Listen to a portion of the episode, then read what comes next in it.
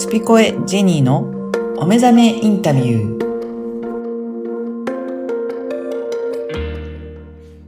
こんにちは、声ラボの岡田です。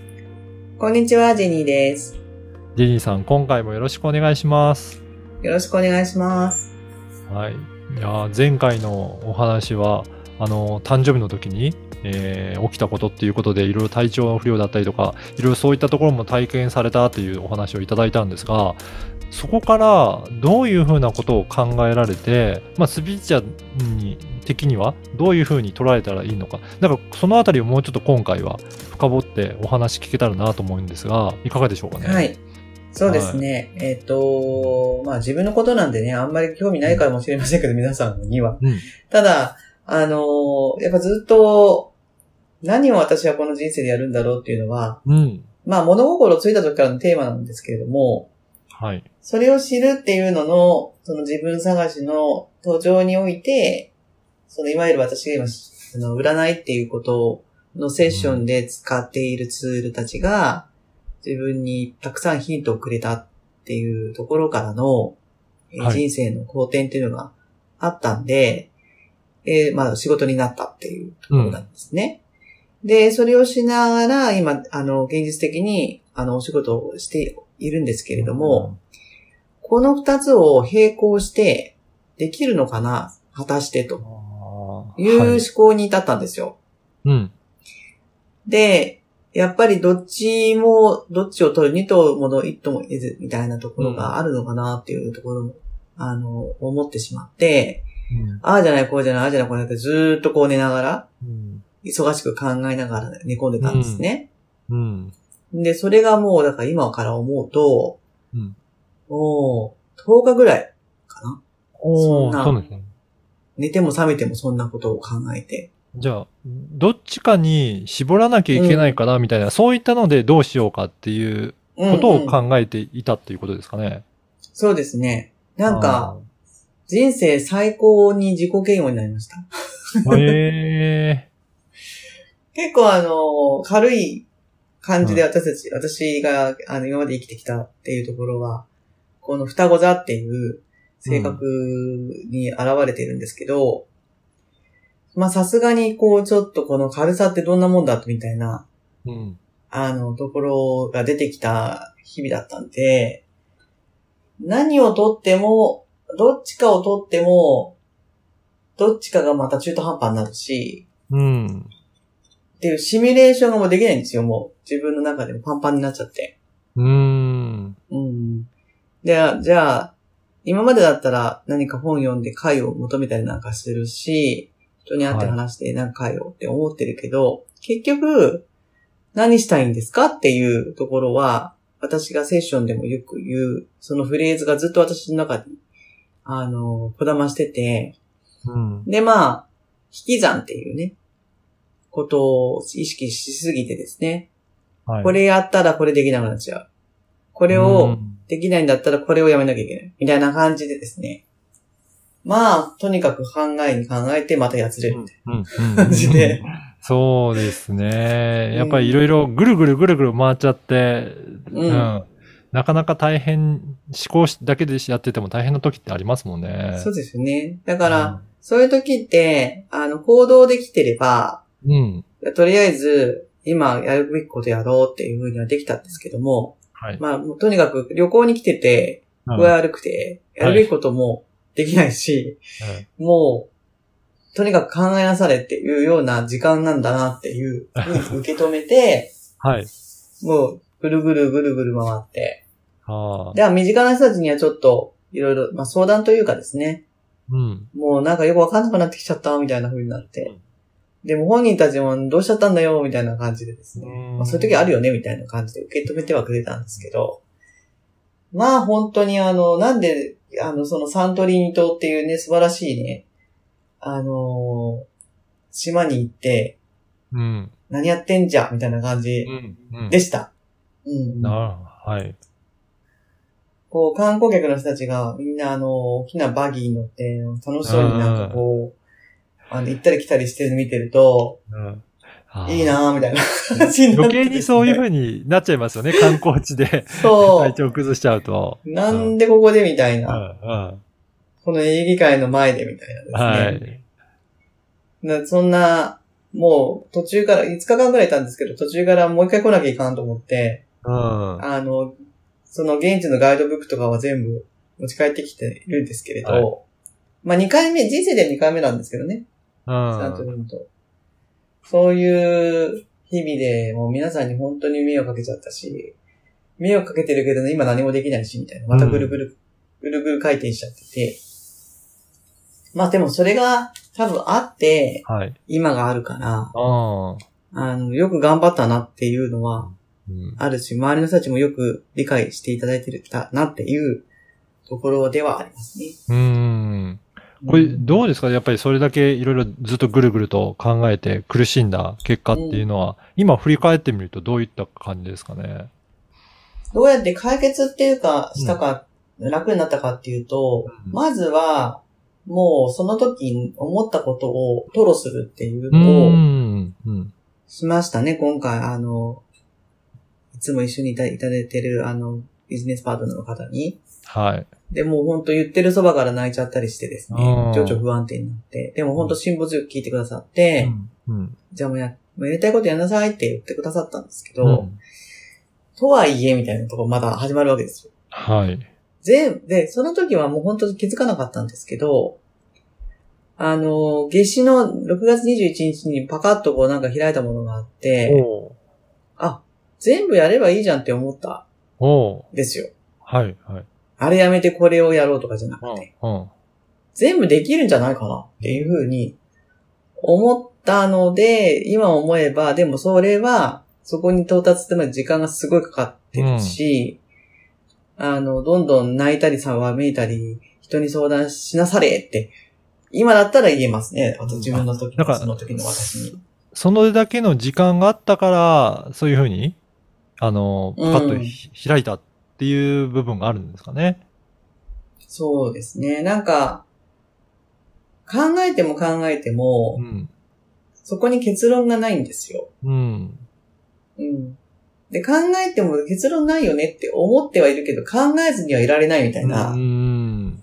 うんっていうところだったんで、うんなんか、あんまりいい表現じゃないけど、ふん詰まりみたいな感じになっちゃって、でも、あの、埋めてましたね。そういうふうに考えがどんどん巡っちゃって、うんなかなか結論出ないっていう、そういう人も多いんじゃないでしょうかね、でも世の中には。多いと思いますし、なんか、この時期今、はい。なかなかそういう人も少なくないらしく、うん。まあ、いろんなテーマが、あの、来てるっていうふうにも、あの、言いますけどね。うん。あとは、一つあの気づいたのは、はいあの、私の場合はもうずっと一人なんで、うんちょっとですね、メランコリックになったというか、うんこう、情緒的になっちゃってですね、あの、やっぱりこう、パートナーとかうん。いたらいいな、みたいな感じのところがあったんですよ。はい。で、そこをすっごい忘れてて、ああ。なんか私の欠けてるのってなんかこう、パートナーシップだなっていううんふうにうん。思った時に、あ、ちゃんと意識しようって思ったのを、この、今回本当に強烈に思いましたよね。あうーん。あ。なるほど。っていう、うん。それも自分のテーマなんですけどね。うん、うん。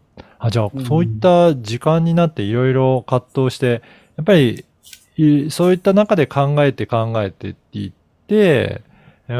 やっぱり、夏至にそれで、なんか、開いたっていうのも、なんか、時期的なあれもあるんですかね。夏至という切うり。ね区切りのいい時期ですよね。そう、下至、下至をもちろん、もちろん意識してはないんですけども、うん。まあ、希望的観測としては下至に何か楽になるかもしれないっていうのはあったんですあよ。あ、はい。ただもうほんと食べてないし、もう、あのーちょっともう少し経ってるともうクラクラってしちゃうから、あすぐにベッドにた倒れ込むみたいな感じを繰り返してたんで、あ。あんまりこう期待はしてなかったんですけど、うんもう落ちるとこ、落ちるとこまで落ちたっていうか、うんこう交代するとこまで交代しちゃってたから、あの、もう行き止まりになって、うん。考えたらなんかその反動で起き上がった感じはありますし、なんかこう自分に正直になってなかったなっていうところがすごくあって、さっきのパートナーの話もそうですけども、うん。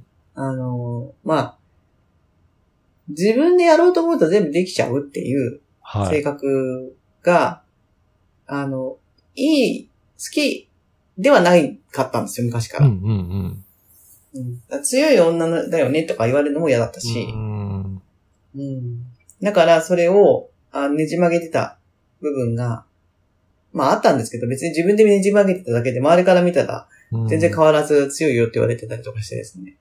あの、まあそういう強い女の人も好きですっていう人たちがその時現れてくれて、あ、はい私はこのままでいいんだって思ってはいながら、やっぱり、あの自分の中でそのパートナーシップっていうのを求めてなかったなっていううんことが分かった。やっぱりでもそれはあったらすごく楽しいし、うんあの、その人のためとか、まあ、その人を通して人のためにっていうところの喜びっていうのがあるじゃないですか。ね、岡田さんとかもご家族いらっしゃるから。だからそういうところを今回ですね、まあ、ドバイに行けば行くほど、まあ、家族連れでね、うんうんドバイを訪れたりとかして、いう人たちを目の当たりにして、ああ、みんな家族がいて、あの、こうやってお父さん頑張ってんだなとかですね。うん。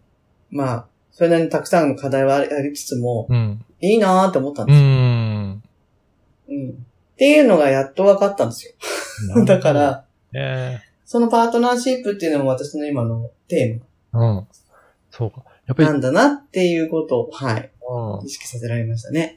この、まあ、時間があったからこそそういうふうにいろいろ考えていって、いろいろ悩んでる時間も作られたっていうことですけど、これ一般の方もやっぱりいろんなことで悩んで、なんかうん。体調悪くなったりとかして、そういった時にぐるぐるぐるぐる頭を巡ったりとかすると思うんですが、まあそういった方にも、なんか、あの、こうしたらいいようだ。なんか今回の体験を通じ通じて、なんか、はいうんお伝えできるようなことがもしあれば、うん、なんか、リスナーの方にもお伝えできれいただければなと思うんですけど、どういったことを感じられますかね？そうですね。まあ、楽しい作業ではない っていう、はい。ですよね。生みの苦しみみたいな身のがありの苦しみ、まして。あーそういう感覚ですね。うんうんうんはい。うんやはりこう、外に外に答えを求めがちじゃないですか。はい。こういう時ってどうなのかなって、誰かの体験を知りたいとか。ああ、そうですね。いろいろ、ですよね外にね、答えを求めて探しに行ったりとか。そう。はい。そう。なんですけど、これ答えはやっぱり中にあるから、自分の。はい。内側を見ていくっていう作業はすごく辛いなっていう。これ、辛いけど、答えは本当にう内側なんだっていうことなんですね。うん。うだから辛いので嫌じゃないですか。ん。うん嫌ですよね。で、誰に誰、誰に話したってそれは最後は自分が決めることなんですよねっていうのは分かっていながらも、もうなんか全然光が見えない時がうん。あって、まあ、体調悪いっていうところと、その思考がもう停止みたいなうん。感じになってるっていうのが、こんなに辛いのかと。うん。でも逆に、これが体調良かったら、また、とにかくまあ、あの、できることやってってなんてやってると、またですね、内側見る機会あが。遅くなってっちゃうなっていうのも感じるので、こうなっちゃったら、に。とん、あの、